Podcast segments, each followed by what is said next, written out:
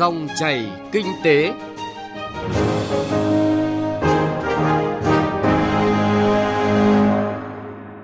Các biên tập viên Thành Trung và Xuân Lan rất vui được gặp lại quý vị và các bạn trong Dòng chảy kinh tế trên kênh thời sự vê o vê một của Đài Tiếng nói Việt Nam. Chương trình hôm nay thứ ba ngày hai mươi bảy tháng tư có những nội dung chính sau đây. Cần những giải pháp linh hoạt để kiểm soát lạm phát, ổn định kinh tế vĩ mô. Cỡ nút thắt trong thủ tục hành chính, tạo thuận lợi trong kết nối vùng là nội dung cuộc phỏng vấn của phóng viên Đài Tiếng nói Việt Nam với ông Nguyễn Văn Út, Chủ tịch Ủy ban Nhân dân tỉnh Long An. Kiểm soát chặt tín dụng để thị trường bất động sản phát triển lành mạnh. Vấn đề này sẽ có trong chuyên mục Chuyện thị trường ở phần cuối chương trình.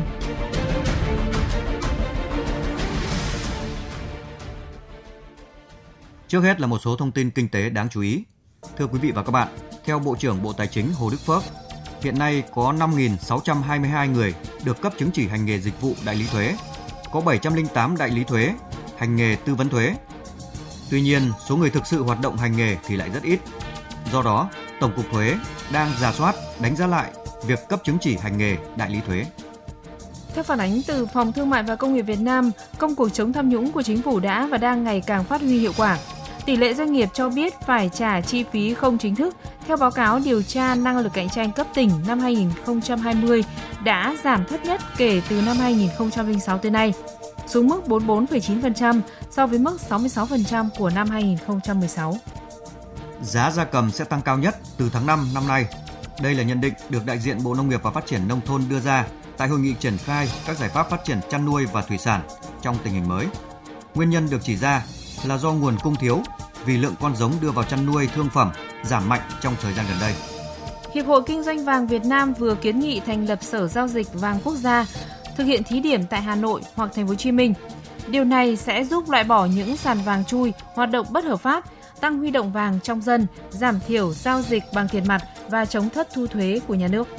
Quý đầu tiên của năm hai nghìn không trăm hai mươi mốt, nhà đầu tư cá nhân trong nước tiếp tục đổ dồn vào thị trường chứng khoán, trở thành lực đẩy chính khiến thị trường bứt phá mạnh mẽ trong thời gian qua.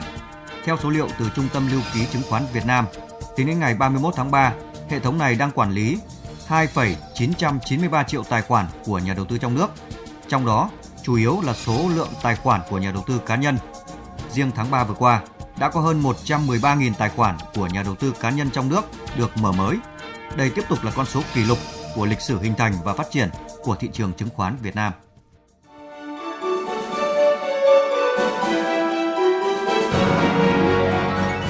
Dòng chảy kinh tế, dòng chảy cuộc sống.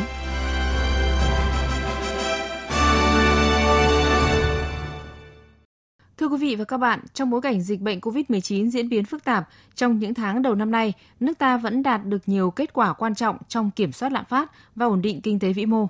Tuy nhiên, công tác kiểm soát lạm phát của nước ta đang đứng trước nhiều thử thách bởi những tác động từ yếu tố khách quan, đặt ra yêu cầu đối với các bộ, ngành, địa phương cần có những giải pháp phù hợp trong tình hình hiện nay.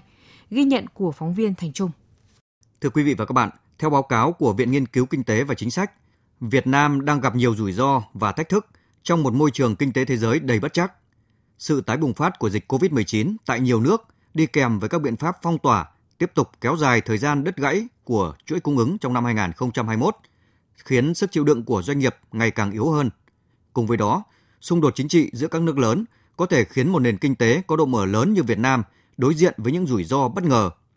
Bên cạnh đó, điểm yếu của kinh tế Việt Nam còn đến từ các rủi ro nội tại như là mất cân đối tài khóa, tốc độ và mức độ đầu tư phát triển, đặc biệt là hạ tầng còn chậm cho hiệu quả quản lý thấp. Cùng với đó, sức khỏe của hệ thống ngân hàng, tài chính dù dần được củng cố nhưng còn dễ tổn thương. Phó giáo sư tiến sĩ Phạm Thế Anh, trưởng bộ môn Kinh tế vĩ mô, Đại học Kinh tế Quốc dân cho biết. Có một dấu hiệu đáng lo ngại rằng cái giá cả đầu vào tăng rất là mạnh.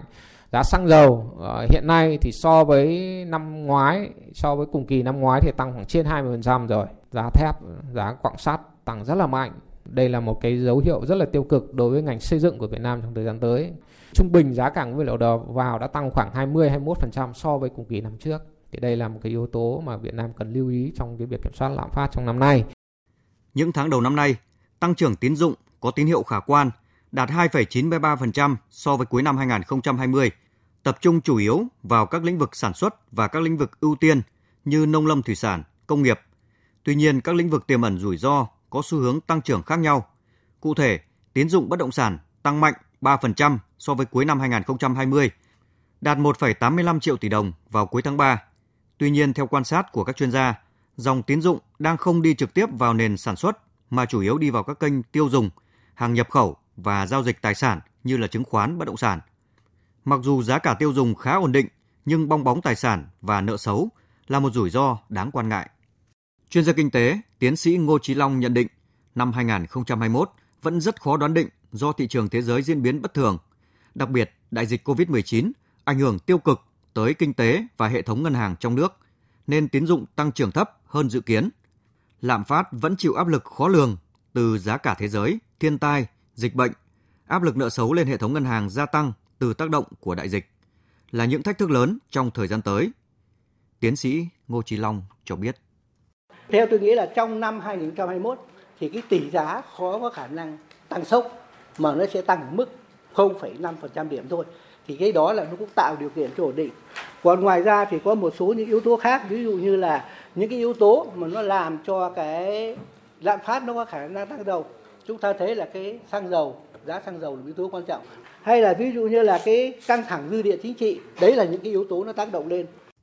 Trong bối cảnh nhiều thách thức, công tác quản lý điều hành đã được Chính phủ, Thủ tướng Chính phủ chỉ đạo các bộ ngành địa phương triển khai thận trọng, phối hợp chặt chẽ để đảm bảo hài hòa các mục tiêu chung, vừa đảm bảo mặt bằng giá cả thị trường, kiểm soát lạm phát, vừa tháo gỡ khó khăn cho doanh nghiệp. Ông Nguyễn Anh Tuấn, Cục trưởng Cục Quản lý giá Bộ Tài chính cho biết.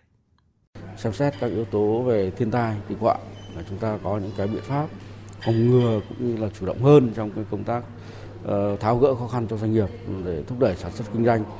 Để thúc đẩy cái việc sản xuất thì chúng ta mới có thể điều hòa cung cầu, thì trên cơ sở đó chúng ta có thể kiểm soát được lạm phát. Thì với cái cách như thế thì chúng tôi cũng kiến nghị các bộ ngành theo chức năng để tiếp tục uh, bám sát tình hình giá cả thị trường để có những cái điều hành cụ thể. Gần đây nhất, Chính phủ vừa ban hành nghị định số năm mươi hai trên hai nghìn không trăm hai mươi mốt gia hạn thời hạn nộp thuế giá trị gia tăng, thuế thu nhập doanh nghiệp, thuế thu nhập cá nhân và tiền thuê đất trong năm hai nghìn không trăm hai mươi mốt. Thời gian gia hạn từ ba đến tám tháng theo từng sắc thuế. Tổng số tiền dự kiến được hoãn, giãn nộp thuế ước tính khoảng một trăm mười lăm nghìn tỷ đồng. Như vậy, đây là lần thứ ba Chính phủ gia hạn thuế và tiền thuê đất để hỗ trợ doanh nghiệp gặp khó khăn do dịch bệnh. Theo chuyên gia kinh tế Cấn Văn Lực, phản ứng của Chính phủ trong thời gian qua là rất kịp thời. Tuy nhiên, việc triển khai những chính sách cần được các bộ ngành địa phương phối hợp đồng bộ để doanh nghiệp có thể tiếp cận được một cách nhanh nhất. Và nếu như anh chị để ý kỹ cái nghị định năm hai vừa qua thì nó cũng đã mở rộng một số đối tượng cho một số lĩnh vực. Nhưng thời hạn chủ yếu là vẫn giãn hoãn từ ba cho đến sáu tháng thôi. Tuy nhiên tôi kiến nghị rằng là chúng ta phải đơn giản hóa thủ tục, dứt khoát và cái khâu truyền thông các thứ nó phải công khai minh bạch tốt hơn. Đặc biệt những cái hướng dẫn cho doanh nghiệp nó phải sát hơn và nó nhanh hơn. Theo các chuyên gia, thời gian tới, Chính phủ cần tiếp tục điều hành chính sách tiền tệ nhằm kiểm soát lạm phát, ổn định kinh tế vĩ mô, hỗ trợ tăng trưởng kinh tế một cách hợp lý, điều hành tỷ giá linh hoạt phù hợp với các cân đối vĩ mô và diễn biến trên thị trường. Với mức tăng trưởng khả quan trong những tháng đầu năm nay, Việt Nam đang nối dài chuỗi thành công về ổn định kinh tế vĩ mô, kiểm soát lạm phát, dù dịch bệnh cô vít mười chín đã làm suy giảm hoạt động sản xuất kinh doanh. Đây là tiền đề quan trọng để nước ta tiếp tục thực hiện hóa mục tiêu tăng trưởng khoảng sáu phẩy năm phần trăm và kiểm soát lạm phát ở mức dưới bốn phần trăm mà Chính phủ đã đề ra cho năm hai nghìn không trăm hai mươi mốt.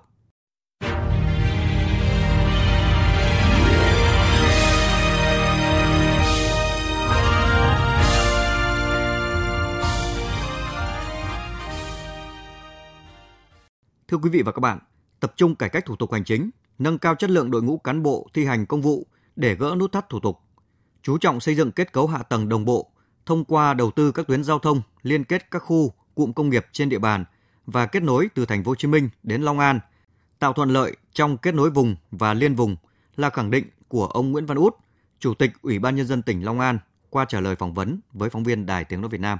Vâng, trước tiên xin ông cho biết điều gì đã giúp cho Long An vươn lên vị trí thứ ba trong bảng xếp hạng chỉ số năng lực cạnh tranh cấp tỉnh pê xê i hai nghìn không trăm hai mươi ạ? Đối với Long An thì cái kết quả lần này Long An rất là hài lòng. Bởi vì trong năm hai nghìn không trăm mười chín thì Long An đứng hàng thứ tám và có được kết quả hôm nay thì phải nói là sự nỗ lực rất là lớn của chính quyền của Long An. Trong đó đặc biệt là cái đội ngũ cán bộ, cải cách về đội ngũ cán bộ, cải cách về thủ tục hành chính để làm sao tạo cái môi trường tốt nhất để cho các nhà đầu tư đến với Long An. Nhất là định hướng trong năm hai nghìn không trăm hai mươi mốt này thì Long An với một cái quan điểm là luôn đồng hành cùng doanh nghiệp, tạo mọi điều kiện để tháo gỡ khó khăn cho các doanh nghiệp, để làm sao đưa ra một cái thông điệp Long An cần nhà đầu tư chứ không phải nhà đầu tư cần Long An. Vâng, trong mười chỉ số thành phần của pê xê i thì ông chưa hài lòng với chỉ số nào và cho rằng là Long An cần phải làm tốt hơn nữa trong thời gian tới ạ?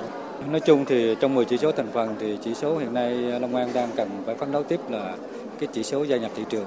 Hiện nay một số địa phương thì cứ nghĩ là cấp chủ trương đầu tư là xong. Nó không phải, nó bên sau, đằng sau cái chủ trương đầu tư đó nó còn rất là nhiều vấn đề mà các doanh nghiệp phải làm. Thì đó là cái mà chúng ta cần phải một cái cách nhìn tổng thể để làm sao hỗ trợ cho doanh nghiệp nó tốt nhất. Khi doanh nghiệp chính thức đi vào hoạt động thì cái đó là cái hiệu quả của cái pê xê i, chứ không phải là cấp chủ trương đầu tư là cái hiệu quả của pê xê i. Vâng thưa ông, tổ chức nghiên cứu và công bố pê xê i như là Phòng Thương mại và Công nghiệp Việt Nam thì cho rằng là thủ tục và hạ tầng là hai cái nút thắt trong thu hút đầu tư và nâng cao năng lực cạnh tranh cấp tỉnh. Vậy Long An sẽ cải thiện hai cái nút thắt này như thế nào trong năm hai nghìn không trăm hai mươi mốt cũng như là trong thời gian tới đây ạ? Đây là một cái thực tế mà Chủ tịch vê xê i đã đánh giá. Hai nút thắt đối với công tác thu hút đầu tư vẫn là cái kết cấu hạ tầng và cái thủ tục. Đối với Long An thì thủ tục hiện nay chúng tôi cải cách rất là nhiều. Như thông qua cái kết quả là các nhà đầu tư đã đánh giá sự hài lòng của Long An đối với thu hút doanh nghiệp trên địa bàn của tỉnh. Và cái thứ hai nữa, kết cấu hạ tầng, chúng tôi đang đầu tư các cái điểm mà kết nối từ thành phố Hồ Chí Minh, cái trung tâm lớn nhất của cả nước đến tỉnh Long An. Hiện nay chúng tôi đang đầu tư tập trung cho ba cái tuyến đường nó kết nối thành phố Hồ Chí Minh rất là lớn. Và ba tuyến đường này nếu chúng tôi làm trong nhiệm kỳ này từ hai nghìn không trăm hai mươi mốt đến hai nghìn không trăm hai mươi lăm thì ước khoảng mười lăm nghìn tỷ. Một là cái trục động lực từ thành phố Hồ Chí Minh, Long An và Tiền Giang. Trục này chúng tôi cũng đã đang xin ý kiến và chủ trương của chính phủ để chúng tôi tiếp tục chúng tôi làm. Trục này đã nói là khá hiệu quả, kết nối từ thành phố Hồ Chí Minh về cả các tỉnh miền Tây chứ không riêng về Long An. Và cái trục thứ hai là chúng tôi sẽ kết nối các cái vùng kinh tế trọng điểm của tỉnh lại với nhau về cái khu cảng của Long An. Vì hiện nay Long An có một cái cảng quốc tế Long An. Chúng tôi tất cả những khu công nghiệp, cụm công nghiệp trên địa bàn Long An, chúng tôi sẽ kết nối hạ tầng với nhau. Chứ trong thực trạng hiện nay thì có những các khu công nghiệp chúng tôi chưa kết nối hạ tầng lại với nhau được. Và tới đây chúng tôi sẽ làm kết nối tất cả các khu cụm công nghiệp trên địa bàn của tỉnh lại để trong quá trình lưu thương hàng hóa, giao thương hàng hóa với nhau. Cái tuyến đường thứ ba nữa là một trục từ thành phố Hồ Chí Minh chúng tôi nối với là quốc lộ en hai. Và trục này phải nói là trục cũng là huyết mạch để nối giữa thành phố Hồ Chí Minh và vùng kinh tế trọng điểm của Long An, xuyên suốt từ thành phố Hồ Chí Minh về Đức Hòa và đi về các tỉnh miền Đông cũng như là miền Tây Nam Bộ. Trục này phải nói là cũng rất là hiệu quả chúng tôi hiện nay. Và chúng tôi cũng đang ráo riết chuẩn bị đầy đủ các thủ tục để công tác giải phóng mặt bằng chúng tôi làm sớm nhất trong năm hai nghìn không trăm hai mươi mốt này. Ông có thể cho biết cụ thể về những cái công việc mà Long An đã làm để có thể tháo gỡ một cách nhanh nhất các cái thủ tục cho nhà đầu tư thời gian qua? Đối với Long An chúng tôi thì chúng tôi là những người tháo gỡ trực tiếp, chúng tôi không định kỳ mà chúng tôi thường xuyên đối thoại với doanh nghiệp. Và chúng tôi trực tiếp tháo gỡ cho các doanh nghiệp trong khó khăn vướng mắc. Khó khăn về thủ tục hành chính, tôi là người trực tiếp tháo gỡ cho doanh nghiệp thủ tục hành chính. Khó khăn về cơ chế, về chính sách, chúng tôi sẽ ngồi bàn trở lại để làm sao thông thoáng cho các nhà đầu tư. Và đặc biệt là làm sao nhà đầu tư với cái môi trường đầu tư chúng tôi tạo ra thủ tục nhanh nhất, gọn nhất để nhà đầu tư đến với Long An. Và cụ thể trong quý một của Long An thì đã thu hút được một cái vốn đầu tư của ép đê i khoảng ba tỷ mốt đô. Và chúng tôi mới vừa trao chủ trương đầu tư và giấy chứng nhận đầu tư trong tháng ba thôi. Và phải nói là nhà đầu tư đánh giá rất là cao. Đây là một tập đoàn của Vinacapital giê ét đã đầu tư trên địa bàn Long An và giê ét đánh giá rất là cao cái thủ tục cải cách hành chính của Long An. Vâng, ông có thể chia sẻ những cái định hướng phát triển của Long An cũng như là những cái mục tiêu mà Long An muốn hướng tới các nhà đầu tư của mình. Trong cái định hướng phát triển của Long An, chúng tôi dẫn luôn là công nghiệp là cái động lực của chúng tôi và cái dịch vụ logistics, cái đô thị sinh thái, đô thị thông minh là cái chủ đạo và cái nông nghiệp ứng dụng công nghệ cao là cái quan trọng. Chúng tôi sẽ cân đối và tính toán trong quá trình phát triển nó hài hòa tất cả các lĩnh vực. Xin được trân trọng cảm ơn ông về cuộc trao đổi.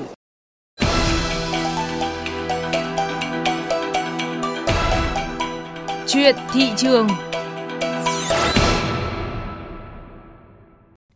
Thưa quý vị và các bạn, hơn mười năm trước, cơn sốt đất tại nhiều địa phương dẫn đến sự suy thoái của thị trường bất động sản được cho là đến từ sự nới lỏng của dòng tiền cho vay, dẫn tới tình trạng nhà đầu tư ồ ạt sử dụng đòn bẩy tài chính.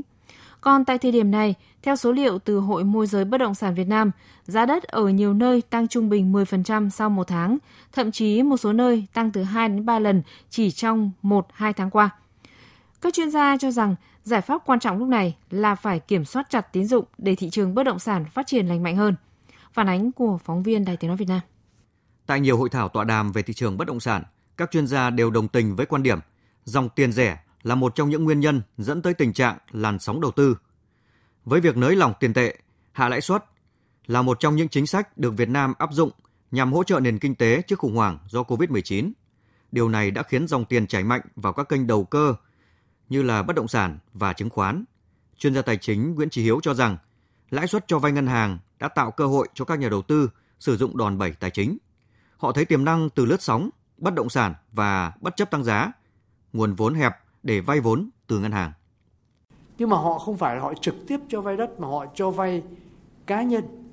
Rồi cá nhân đó dùng tiền để mua đất hoặc là mua chứng khoán. Cái vấn đề cơ bản của nền kinh tế không hỗ trợ cho cái vấn đề mà giá đất tăng mạnh như vậy, giá bất động sản tăng mạnh như vậy. Chính phủ đã yêu cầu các cơ quan quản lý, trong đó có Ngân hàng Nhà nước, kiểm soát tín dụng. Tôi đề nghị tiếp tục kiểm soát tín dụng. Từ năm hai không một sáu, Ngân hàng Nhà nước Việt Nam bắt đầu có động thái siết tín dụng vào thị trường bất động sản. Chủ trương giảm tỷ lệ nguồn vốn ngắn hạn để cho vay chung và dài hạn, đồng thời gia tăng hệ số rủi ro khi kinh doanh bất động sản được quy định tại các thông tư. Với chính sách kiểm soát chặt chẽ, tốc độ tăng trưởng tín dụng bất động sản tiếp tục có xu hướng giảm.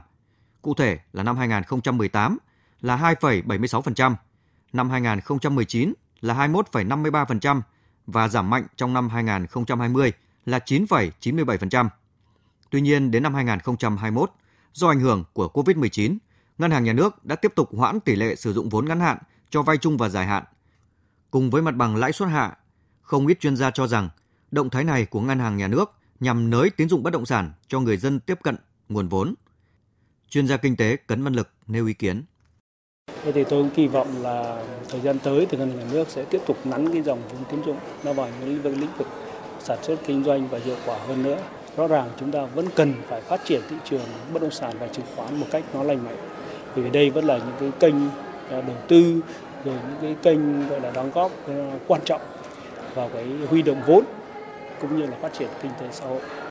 Thưa quý vị và các bạn, lĩnh vực bất động sản là lĩnh vực tiềm ẩn rủi ro nên cần được theo dõi, kiểm soát chặt chẽ để tín dụng bất động sản tăng trưởng lành mạnh, bền vững. Để chặn sốt đất ảo, bên cạnh việc kiểm soát dòng tiền cho vay bất động sản, vấn đề minh bạch thông tin cũng như giải pháp ngăn chặn những người môi giới thổi giá đất cần phải được đặt ra. Đây là trách nhiệm của lãnh đạo chính quyền các địa phương. Đến đây thì thời lượng của dòng chảy kinh tế hôm nay cũng đã hết. Chương trình do Thành Trung và nhóm phóng viên kinh tế thực hiện. Hẹn gặp lại quý vị và các bạn trong những chương trình sau.